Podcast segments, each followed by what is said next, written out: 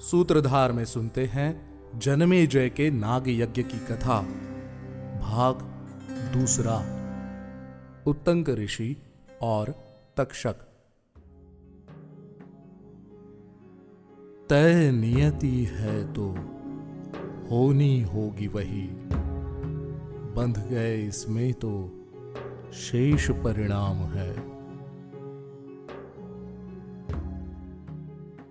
जन्मे जय का नाग यज्ञ के पिछले अंक में आपने जाना कि किस तरह जन्मे जय को शर्मा ने शाप दिया और जन्मे जय ने अपने पुरोहित की खोज कैसे की। इस अंक में हम चर्चा करेंगे कि किस तरह जन्मे जय को नाग यज्ञ करने की प्रेरणा मिली और उत्तंक का तक्षक से द्वेष कैसे हुआ। महर्षि आयोध धौम्य के तीन शिष्य थे। उपमन्यु आरुणि पांचाल तथा वेद। ऋषि वेद ने अपने गुरु अयोध धौम्य की आज्ञा का पालन करते हुए उनकी बहुत सेवा की, जिसके परिणाम स्वरूप वो स्नातक होकर गुरुगृह से लौट आए। गृहस्थाश्रम में आकर आचार्य वेद के पास तीन शिष्य रहा करते थे। उन्होंने कभी अपने शिष्यों से उस भांति का कोई कार्य नहीं कराया था जो उन्हें अपनी छात्रावस्था में करना पड़ा। जन्मे जय और पौष ने आचार्य वेद को अपना उपाध्याय बना लिया। एक दिन यजमान के कार्य से बाहर जाने के कारण आचार्य वेद ने अपने शिष्य उत्तंक से कहा, वत्स, मेरी अनुपस्थिति में मेरे घर में जिस वस्तु की कमी हो, उसकी आपूर्ति तुम कर देना। एक दिन आश्रम में रहने वाली स्त्रियों ने उत्तंक से कहा, आचार्य वेद की अनुपस्थिति में गुरु माता का ऋतुकाल विफल न हो, ऐसा कोई उपाय करो। उत्तंक ने उत्तर दिया, गुरुवर ने मुझे न करने योग्य कार्य करने के लिए नहीं कहा है, अतः मैं इस कार्य में कदापि सहायक नहीं हूँ। जब आचार्य वेद आश्रम आए तो उन्हें उत्तंक का वृत्तांत ज्ञात हुआ, जिससे वो अत्यंत प्रसन्न हुए और बोले, वत्स, तुमने धर्म पूर्वक मेरी सेवा की है। इसलिए अब मैं तुम्हें अपने घर लौटने की अनुमति देता हूँ। जाओ, तुम्हारी सभी कामनाएँ पूर्ण हों। इस पर उत्तंक ने कहा, गुरुवर, मैं आपको गुरुदक्षिणा भेंट करना चाहता हूँ। ऐसा सुनकर आचार्य वेद ने उत्तंक से कुछ दिवस और गुरु के आश्रम में व्यतीत करने को कहा। कुछ दिवस पश्चात उत्तंक ने पुनः गुरुदक्षिणा की बात कही, जिसके उत्तर में आचार्य वेद बोले, वत्स, घर के अंदर जाकर अपनी गुरुमाता से पूछो कि उन्हें किस वस्तु की चाह है। वो जो भी कहे, उन्हें वो भेंट कर दो। ये ही तुम्हारी गुरुदक्षिणा होगी। जब उत्तंक ने घर के अंदर आकर गुरु माता से किसी वस्तु को लाने की बात कही तो गुरु माता ने कहा, वत्स, तुम राजा पौष की पत्नी ने जो कुंडल पहने हुए, उन्हें ले आओ। आज से चार दिवस पश्चात पुण्यक व्रत हेतु मैं उन्हीं कुंडलों को पहनना चाहती हूँ। अतः तुम शीघ्र ही मेरा ये कार्य पूर्ण करो। गुरु माता की आज्ञा से उत्तंक वहाँ से चले गए। तभी उन्हें मार्ग में एक बैल और एक पुरुष मिला। उस पुरुष ने उत्तंक से कहा, तुम इस बैल का गोबर खा लो। तुम्हारे गुरु ने भी यही किया था। अतः तनिक भी संकोच ना करो। उत्तंक ने उतावली में गोबर तथा मूत्र खा पीकर खड़े खड़े ही आचमन कर लिया और वो वहाँ से चले गए। राजा पौष्य के महल में पहुंचकर उत्तंक ने कहा, हे राजन मैं गुरुदक्षिणा हेतु आपकी पत्नी के कुंडल लेने के लिए आया हूँ। इसके उत्तर में राजा पौष बोले, ब्रह्मन, मेरी पत्नी अंदर ही है।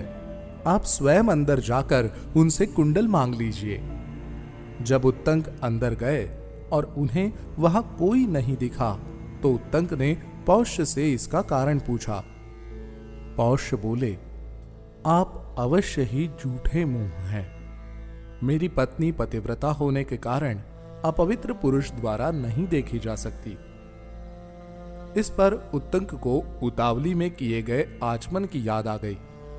तत्पश्चात उत्तंक ने भली भांति हाथ मुँह धोकर आसन पर बैठते हुए जल का आचमन किया और पूर्णतः शुद्ध होकर पुनः अंदर प्रवेश किया। उत्तंक ने जब रानी से उनके कुंडल मांगे, तब रानी ने उत्तंक को कुंडल देते हुए कहा ब्रह्मन, नागराज तक्षक इन कुंडलों को पाने हेतु प्रयत्नशील है।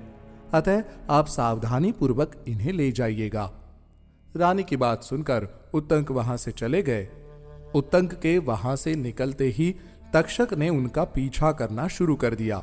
कुछ दूर जाने के बाद उत्तंक ने उन कुंडलों को एक जलाशय के किनारे भूमि पर रख दिया और जल संबंधी कृत्य करने लगे।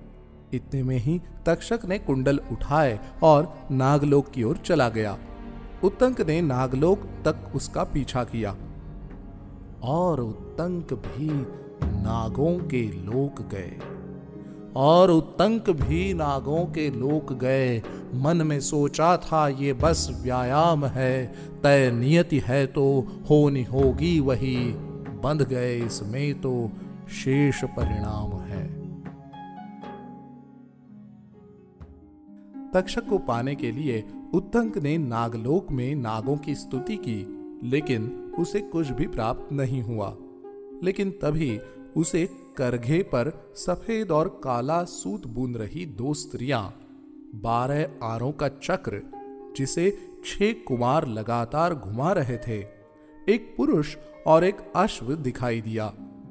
उत्तंक ने उस पुरुष से तक्षक को बाहर लाने के लिए कोई हल मांगा। जिसके उत्तर में पुरुष ने अश्व के मुख से निकलने वाले धुएँ से तक्षक को बाहर निकालने का प्रयोजन बताया। तक्षक ने धुएँ के कारण बाहर आकर उत्तंक को कुंडल वापस कर दिए और उत्तंक उसी अश्व पर बैठकर आचार्य वेद के आश्रम लौट आए। उत्तंक ने अपने गुरु को आश्रम से जाने के दौरान का वृत्तांत और नागलोक का वृत्तांत बताया, जिसके उत्तर में आचार्य वेद बोले बैल के साथ जो पुरुष तुम्हें मिला था, वो स्वयं इंद्र और ऐरावत थे। जो गोबर तुमने खाया, वो अमृत था। इसलिए नागलोक में भी तुम्हारी मृत्यु नहीं हुई। नागलोक में दिखी दोनों स्त्रियाँ धाता और विधाता हैं। सफ़ेद और काले तंतु दिन और रात हैं।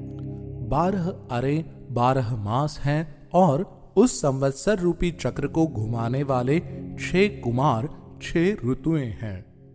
नागलोक में जो पुरुष तुमसे मिला, वो इंद्र और वो अश्व अग्नि है। इसके पश्चात आचार्य वेद ने उत्तंक को जाने की आज्ञा दी, लेकिन उत्तंक तक्षक के प्रति क्रोधित होकर हस्तनापुर की ओर चल पड़े, जहाँ उसकी भेंट जन्मे जैसे हुई।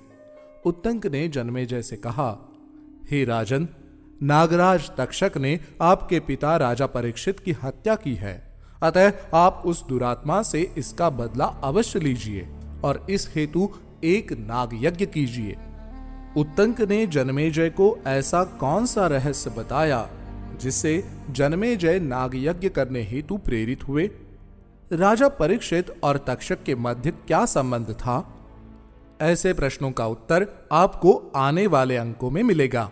शिक्षा गोस्वामी तुलसीदास रामचरित मानस में लिखते हैं कि गुरु पितु मातु स्वामी हितबानी, सुनी मन मुदित करिय भली जाने। अर्थात, गुरु, पिता, माता, मित्र आपके सच्चे हितैषी कहे गए हैं। इनकी कही गई बात बिना किसी संशय के मान लेनी चाहिए। उत्तंक ने अपने गुरु वेद की आज्ञा का पालन करके इंद्र से अमृत प्राप्त किया और इसी कारण नागलोक में भी वो मृत्यु को प्राप्त नहीं हुए। तय नियति है तो होनी होगी वही। बंध गए इसमें तो शेष परिणाम है।